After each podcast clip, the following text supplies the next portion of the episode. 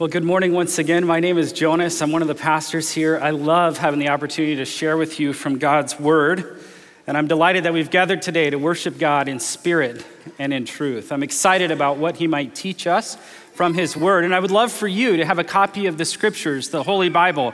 And so we have friends that are coming down the aisle. You can just indicate to them if you don't have a copy of the Bible and you'd like to read along, we'd love to have you uh, read that Bible along with us. We're going to be on page 560 here in a few minutes. Um, I also want to thank those who are joining us online. I know a lot of folks are tuning in from outside of this room, and some are listening on the radio. And for those of you whom that's kind of a normal pattern, I want to invite you to come and worship with us in person. It's wonderful to be together as the body of Christ and to experience the, the interactions that happen, the community we're building here in this space together. It's good to worship with you.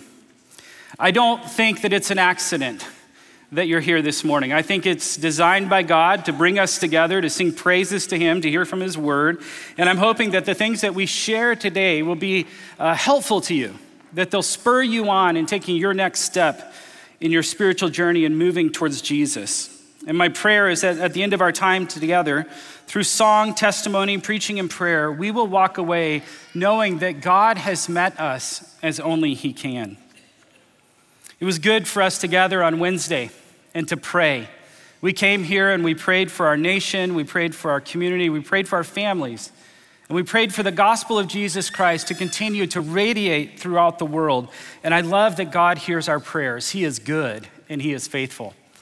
I want to thank you who participate with us in our prayer ministry. Thanks for submitting your prayer requests, whether it's online or in those response cards as you drop them in the giving boxes. We really do pray for you. And today, uh, I, I, w- I want to just remind you to pray for your Bethel family, friends.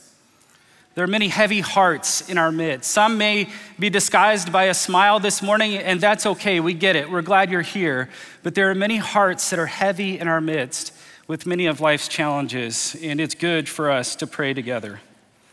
This week, as I was preparing to be with you, I, uh, I couldn't shake a memory from nine years ago at a leadership conference where John Maxwell was speaking. Many of you might recognize his name. John Maxwell has proved to be a great leader to follow, and uh, he's written a lot of books. He has a thing for 21 lists of 21. He wrote the 21 indisputable qualities of a leader and the 21 irrefutable laws of leadership. He wrote a book called Developing the Leader Within You. He cares a lot about leadership and communication.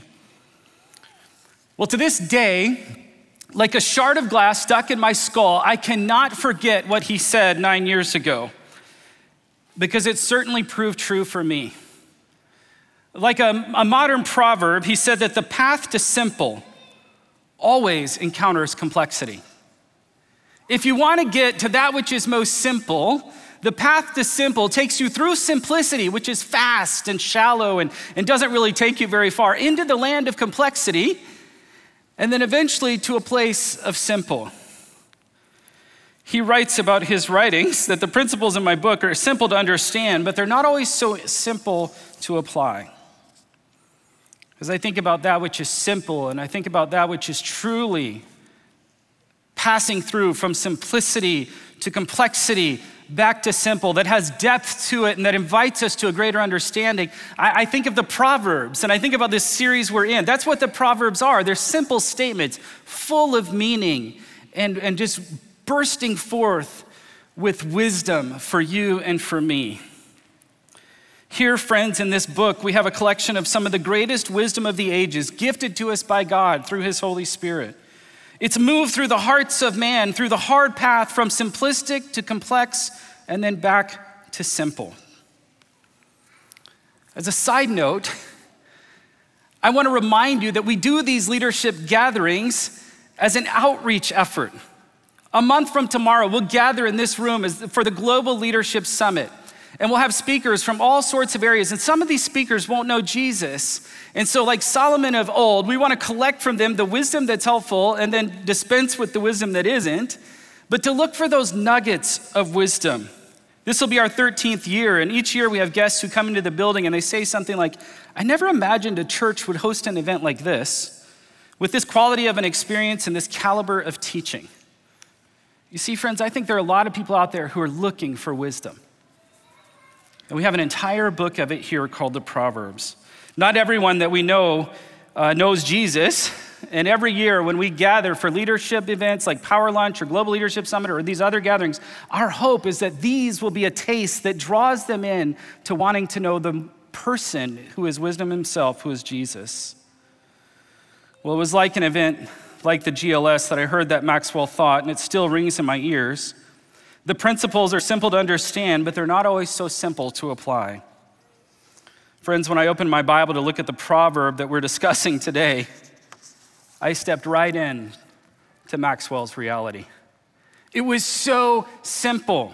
Proverbs 22 7, the rich rule over the poor, and the borrower is slave to the lender. And then I realized for a moment that I'm glad that you couldn't hear the deafening silence, the echoes of silence in my head, as all I could come up with was dead is bad. The end. Isn't that the journey that so many of us take? We read something, a nugget of wisdom, and we go, oh, it's so easy.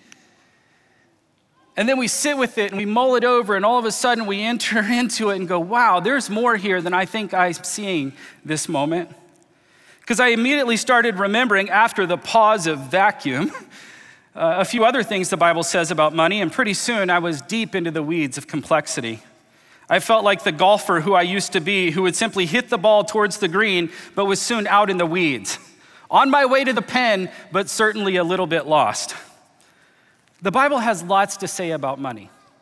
Some commentators have counted over 2,000 verses that they say deal with money and possession.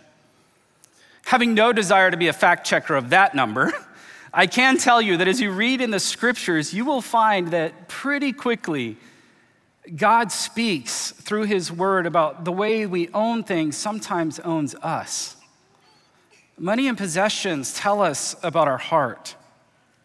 Jesus, in one of his most famous statements, said, No one can serve two masters. Either you will hate the one and love the other, or you will be devoted to the one and despise the other. You cannot serve both God and money. And he also said that where your treasure is, there you will find your heart.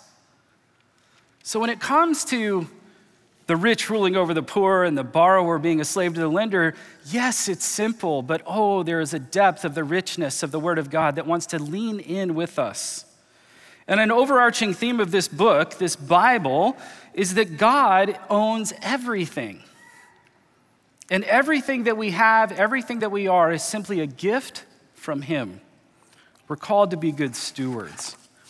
I want to invite you, if you have a copy of the scriptures that was just handed out, or if you have your own copy of the Bible, to turn to Proverbs chapter 22. On the Bible we handed out, it's page 560. And what I want to do is to give you the context of Proverbs chapter 22, 7. Now, as I do this, I would invite you to remember that Proverbs were mostly designed to help us live with wisdom. That's why Solomon says he wrote the book, so that you would live wisely. They're short statements that are generally true. Maybe they're not true in every single situation, but more often than not, these are true statements, and you'll find them generally true. Listen, listen to what Solomon has collected here. A good name is more desirable than great riches. To be esteemed is better than silver or gold. Rich and poor have this in common the Lord is the maker of them all. The prudent see the danger and take refuge, but the simple keep going and they pay the penalty. Humility is the fear of the Lord. Its, rich, its wages are riches, riches and honor and life. In the paths of the wicked are snares and pitfalls, but those who would preserve their life stay far from them. Start children off on the way they should go, and even when they're old, they will not turn from it. The rich rule over the poor, and the borrower is slave to the lender. These proverbs are an invitation into wisdom. They're, they're situationally applied. There's things here that as you read them and as you sit and soak in them and as you repetitively think over and read through the Proverbs, you're going to find opportunities to apply this in your life. One of my favorite Proverbs is the complexity in Proverbs chapter 26. Maybe you've heard it before. L- listen to this. Do not answer a fool according to his folly, or you yourself will be just like him. Answer a fool according to his folly, or he will be wise in his own eyes. It takes wisdom to know which am I to do now? Should I not answer the fool or should I answer the fool? What is the opportunity I have? And so too in Proverbs 22 7, the rich rule over the poor and the borrower is slave to the lender is an invitation. Proverbs 1 tells us this purpose of the book. The fear of the Lord is the beginning of knowledge. Fools despise wisdom and instruction. We would be foolish to despise these verses. Solomon collected these from a variety of sources. He composed some, he collected some. As you read in the book of Proverbs, you realize there were some others who participated. The men of Hezekiah, Agur, and Lemuel, these guys collected the wisdom of the ages, and by the work of the Holy Spirit, it's, it's here for you through God's word. And here we've landed this morning. The rich rule over the poor, and the borrower is a slave to the lender. Now, this isn't all that God says about money, but what this proverb says about money is certainly true. Look at these two very simple observations the rich rule over the poor. Neither of those statements, whether it be the rich rule over the poor, the borrower is slave to the lender, are condoned or said to be good. In fact, in so many ways, it's, it's more of a warning of sorts. Because when it comes to living with money, it's generally true that those with more money have access to more means to make decisions that affect those with less money. Now, that's not always true, but in the borrower lender relationship, it's absolutely true. I want to take you for a moment back into the mind of Solomon and to the life that he lived because he knew the law that was given by Moses. You can go back and read this in Deuteronomy, uh, Leviticus, Numbers, some of those books you read in the early parts of the Bible. They have things to say about lending to your brothers and sisters. God spoke through Moses this cultural mandate to be fruitful and fill the earth, to bring that which was, which was in chaos into order. And part of the ordering of chaos was a government for the people of Israel. And the laws taught that for the people of Israel, any loan that they shared with a brother in the faith, well, that loan was to be without interest. They were to be a different kind of people. In fact, as you read the Hebrew scriptures, you realize that there were safeguards built into their system to protect those who had more or less resources to protect those with more resources from believing that it was all theirs, and to protect those with less resources from being um, treated wickedly by those with more. There was a day of Sabbath. There was a year of rest after seven years. On the 50th year, they were to take a year of Jubilee, something the people of Israel, as we understand, have never done. They failed in obeying the law.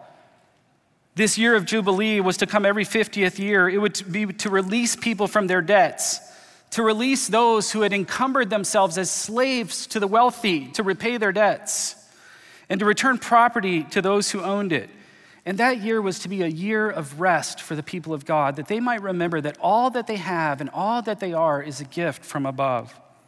They were not supposed to reap or harvest. It was a time for the people to return to their families and their loved ones, the land promise of God, the seed blessing of Abraham, the, the, the multiplying of the people of God. This was to be their legacy.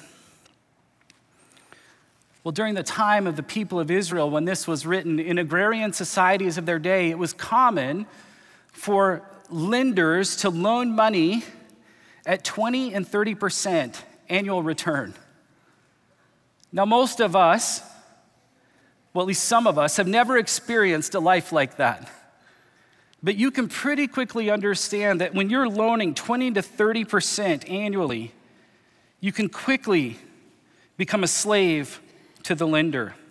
All it would take for the people of Israel is to have one bad crop and, and the whole thing is off the rails. And so, for the people of Israel, if they were to loan one another money, it was to be without interest because all that they have and all that they are is a gift from above. These people of Israel were certainly allowed to loan to those outside the faith at, at, interest. That's an interesting fact. You go back and read, and, and God allowed his people to loan to the other nations at interest, but not within the camp. They were to be generous towards one another. Well, some of you might remember the early 1980s and late 1970s when the prices in the economy went nuts and there were these big interest payments. I was reminded recently as I heard a banker who's now retired share his stories from that era. I, I don't want for you the pain that he experienced. he shared how he would like to never experience that again. Imagine that with me. The one who has lent to the borrower, and now the borrower is upside down on their loans, and, and you, as the banker representing the lender, have to now re- assume their property. And you don't want it either because you can't sell it either. It's lost its value. And that's the situation that, that, that, Solomon is observing here. The borrower can quickly become a slave to the lender, and those who have resources often rule over those with less. Well, what was true during the time of Solomon was also true during the time of Jesus. Those who had greater access to resources were ruling over those with less. As a student of the Bible, you might remember some of what James had to say about treating those with more or less resources differently. In the most simple of statements, he says this don't. listen, listen to James chapter 2. My brothers, show no partiality as you hold the faith of our Lord Jesus Christ, the Lord of glory. For if a man wearing a gold ring and fine clothing comes into your assembly, and a poor man in shabby clothing also comes in, and if you pay attention to the one who wears the fine clothing and say, Hey, come sit over here in this best of places, while you say to the poor man, Why don't you, why don't you stand over there? Or better yet, why don't you come and sit at my feet? Have you not then made distinctions among yourselves and become judges with evil thoughts? Listen, my beloved brothers, has not God chosen those who are poor in this world to be rich in faith and heirs of the kingdom, which he promised to those who love him? But you've dishonored the poor man. Are not the rich the ones who oppress you and the ones who drag you into court? Are they not the ones who blaspheme the honorable name by which you were called? Friends, we live in an upside down world where oftentimes those who have resources begin to believe that it was of their own doing that they got those resources and they somehow deserve whatever it is they think they deserve from those with less. The rich often take advantage of the poor, and this should not be so among the people of God.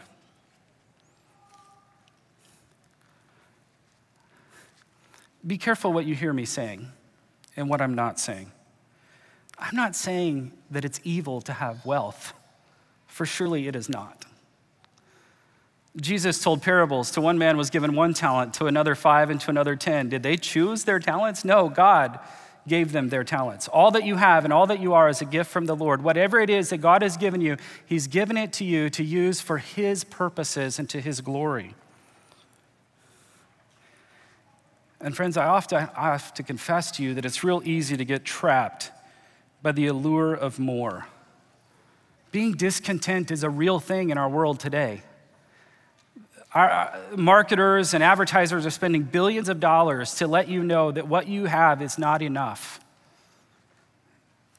And it's real easy to get fixated on silly things. I know I have. But as people who've been transformed by the gospel, those who recognize that God is the giver of all good things, and that as our hearts are being transformed from a heart that's never satisfied and always looking for what's next, we can find our satisfaction in Jesus Christ. Godliness with contentment truly is great gain. For those of us who are in Christ, we can begin to see with His eyes and remember this truth that all that we have and all that we are is a gift from God, and we're simply stewards for the well being of mankind to the glory of God. Friends, money is not evil, but the love of money certainly is. You can't love both God and money. And like Solomon, we can observe even today in pockets of our society that the wealthy rule it over the poor, and that it's easy for the borrower to become a slave to the lender.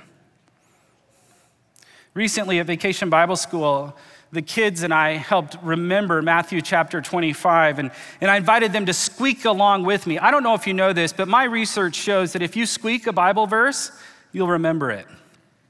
I won't have you practice it now, but ask a kid that went to VBS. They'll know this verse. This verse says, Truly, I tell you, whatever you did for one of the least of these brothers and sisters of mine, you did it for me. And I bet they could even squeak it for you. Jesus wants us to look out for the poor. Solomon's second observation when it comes to living with debt, it's real easy for the borrower to become a slave to the lender. The NASB says, and the borrower becomes the lender's slave. Boy, how I wish my Bible had blinking lights sometimes. or that somebody had leaned in with an orange highlighter and said, Jonas, look out for this one. We're on this journey from simplistic to simple, and I, I, want, to remind you about that little outline in your, in your uh, bulletin there. It feels so simple to me. But these truths are building blocks. Debt is money that you owe to anyone for any reason. And friends, when you're in debt, you need to be careful. There's a risk associated with your debt. There are different kinds of debt. I went on a debt learning experience this week. There's some of you are like, Jonas, this is so easy. I know, just stick with me for a minute. There's secured versus unsecured debt. Maybe you haven't thought about this in a while, but, but some of the debt that you encumber yourself with is attached to a collateral item. Like if you take out a car loan and you don't pay your car loan, they take the car. And so the lender builds into that maybe a lower interest rate because they know they can simply take your assets and then go sell it and get their money back. Unsecured debt is much more risky, and so, so the percentage rates are a lot higher. The lender's not as quick to know that you're going to repay it, and so the interest rates go up. There's revolving versus non revolving debt. There's these debts that are cyclical, like your credit card. If you go into credit card debt, every month it hits you. But when you take out a non revolving loan, like a mortgage statement, for example, you have agreed upon terms and you know what you're getting into. There's these different types of debt, and just the complexity of debt can make this a challenge and create risk. But maybe the most dangerous kind of debt is the one that Dave Ramsey likes to call sneaky debt. Have you seen this? Now, Amazon knows way more about me than they should. But recently, as I went to buy something that was over $100, they suggested that I just make four easy payments. Why pay for all of it now when I could pay for it $32 a month at a time? There's these sneaky things out there that invite us to, to take it now and pay for it later. And Proverbs 22 teaches us that the borrower can quickly become enslaved to the lender. But, friends, here's the truth when you find yourself in debt, your future is limited by your past. When you find yourself in debt, your future is limited by your past because you're paying today what you bought yesterday, last month, last year, or even further back. Now, church family, we know this is true. And there are times in wisdom where you take out debt based on the leading of the Holy Spirit, and we've done that as a church. In the 1990s, by faith, God led this church family to take out debt and to build this building in, in basically like cornfields, I've heard.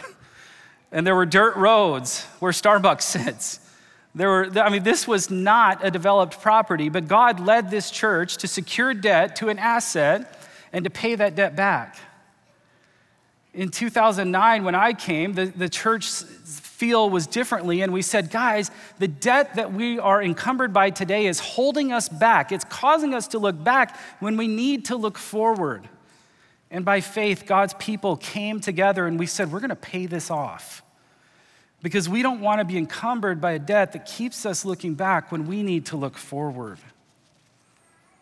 Friends, when you find yourself in debt, your future is limited by your past. And this church experiences tremendous freedom today, such that if we sense the Lord leading us somewhere, we're in a financial place where we can move. We can do things as God leads us with freedom. And I want that for you too.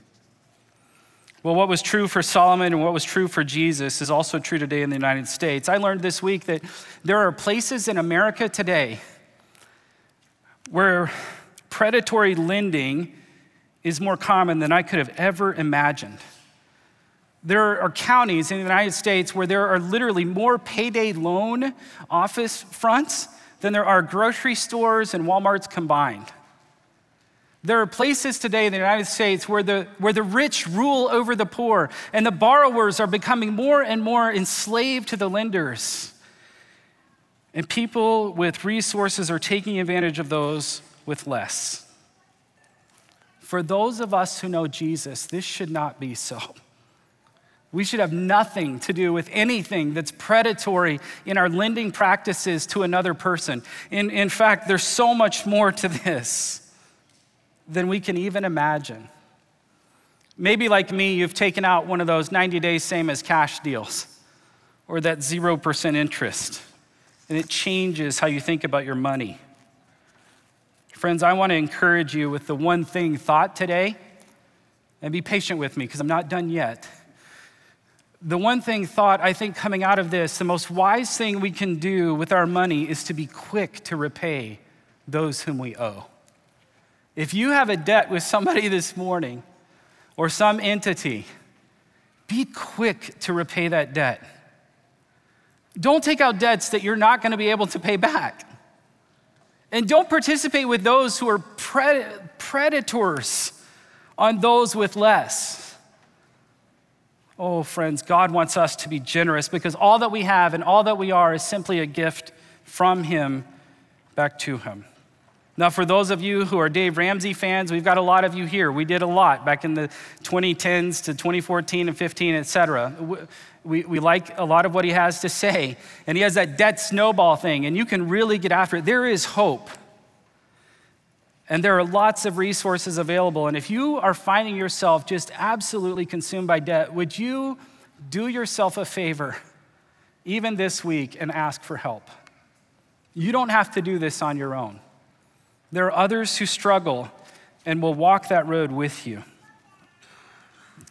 Well, another observation I made that when, when, I, when I loan money to a friend, if I'm not careful, it changes the relationship. Maybe you've experienced this. When I've been on either side of the loan, thanks to the gratefulness of the, or the kindness of the people that have loaned me money to, I, I needed a car years ago. And, and someone said, Here, Jonas, I want to loan you money without interest. And they allowed me to pay them back but I hated it. because part of the filter that I saw them was they were the lender and I was the borrower, and I didn't want that to change our relationship. Uh, guys, be careful with this stuff. Debt can be a risky thing because when you find yourself in debt, you find yourself trapped by yesterday's decisions and limited by what you can do tomorrow. So be quick to repay your debts. In fact, this is a theme that Paul picked up on in Romans chapter 13. He said, Oh, no one anything except to love one another. Paul writes in Romans 13 that, that we shouldn't take out these debts we can't repay, and we should be re- quick to repay what we owe, whether it be our taxes or our bills. I remember Larry Burkett in some of his work, he used to say, Don't wait till the end of the due date, just pay it. Get it off your plate. Be done with it that you might not become a slave so that people will see that we're captivated by the love of God. We see that we've received and therefore we give. Said another way, whether you eat or drink or whatever you do, do it all to the glory of God. I told you about the echoing in my mind and that vacuum I experienced on the journey from simplistic to complex and back to simple. It wasn't the only sound in my head, there was another sound too, and this sound also scared me because it comes from the New Testament when Jesus says that we should pray this way Oh God, forgive us our debts as we forgive our debtors. Maybe you've heard this prayer that Jesus invited his disciples to, to repeat. Well, I grew up in a time, because I grew up in the church, when debt was what we said. And then I went to a different church, and as we were reading the Lord's Prayer, we said trespasses. And then I went to a different church, and they said sins. Maybe you've heard this in the Lord's Prayer. If you've been around the church a little bit, Lord, forgive us our sins as we forgive those who've sinned against us. Lord, forgive us our trespasses as we forgive those who've trespassed against us. Lord, forgive us our debts as we forgive those who uh, have a debt against us. That reality has created fear in my heart. And if I ever come to visit you and you say, Jonas, can we recite the Lord's Prayer? I'm just going to give you a heads up. I might ask you, are we doing debts, trespasses, or sins? because I've experienced it all. And if I'm leading it, I just say it with boldness and hope some of you come along with me. But I remember bumbling it not too long ago, and it was a sweet moment. Listen to this prayer Our Father in heaven, hallowed be your name. Your kingdom come, your will be done on earth as it is in heaven. Give us this day our daily bread, and forgive us our debts as we also have forgiven our debtors. And lead us not into temptation, but deliver us from evil. Friends, the reason why there's three different translations for here is because they're all true. When it comes to a holy God, our lives and, and our propensity to do things our own way, to want now what really God isn't ready to give us yet, but we take it as if it is ours, leads us to a debt before a holy God. Our sin separates us from God, it creates a debt. And the New Testament often uses accounting terms to describe this. But our sin is also a trespass. And we know that if someone trespasses against us, we have certain rights according to the law that we can take out against the person who is trespassing against us. And so too, you and I have trespassed against our God.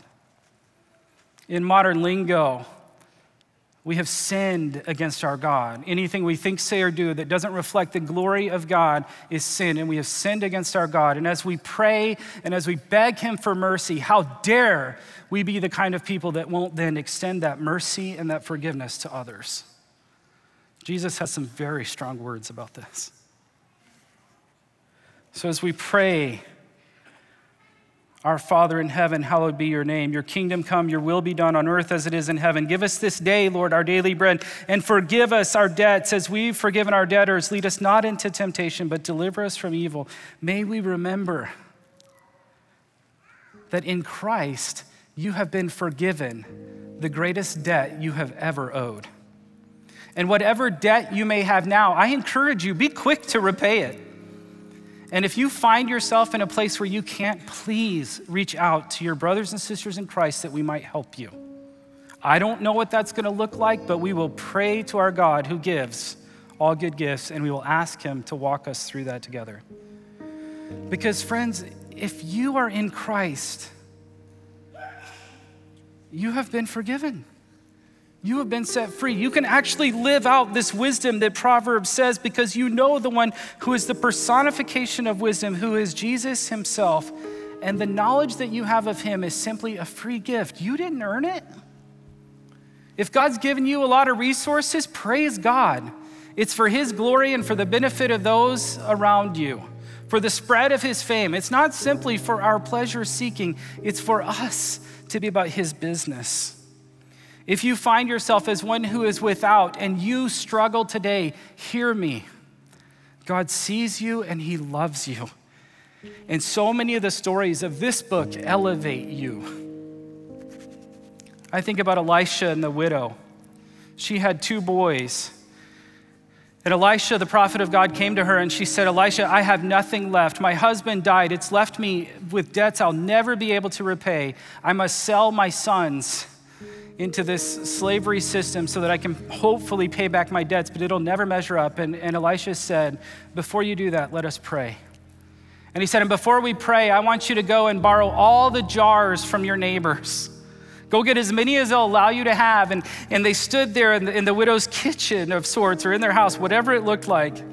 And he, and he prayed that God would provide. And, and then the sons and, and the wife, they began to pour and as they pour, her little jar of oil never ran out. They ran for more and more and more until all the jars were full. And God provided for her. Having little says nothing about your faith necessarily. Having a lot says nothing about your faith necessarily. It's all a gift from the Lord. Friends, if you haven't received that which is the free gift of Jesus, I want to encourage you this morning to place your faith in Him, to recognize that you have a debt with Him that you can't pay. You have trespassed against Him, you have sinned. Whether little or big, it's all sinful. And that God has waiting for you this thought that your debt is paid in full when you trust Christ. It's wiped clean. Let's live like that this week with the freedom that comes from knowing Christ. Pray with me. God, thank you that as we study money and we look at debt, we can learn to live wise. And, and surely, God, that's what you want from us. But how much more, Lord, you teach us through these things that our hearts can't love you and money. Lord, all that we have and all that we are is a gift from you. So, God, help us to be a people who live the freedom that you've given us, that we might serve you as we love others well. In Jesus' name, amen.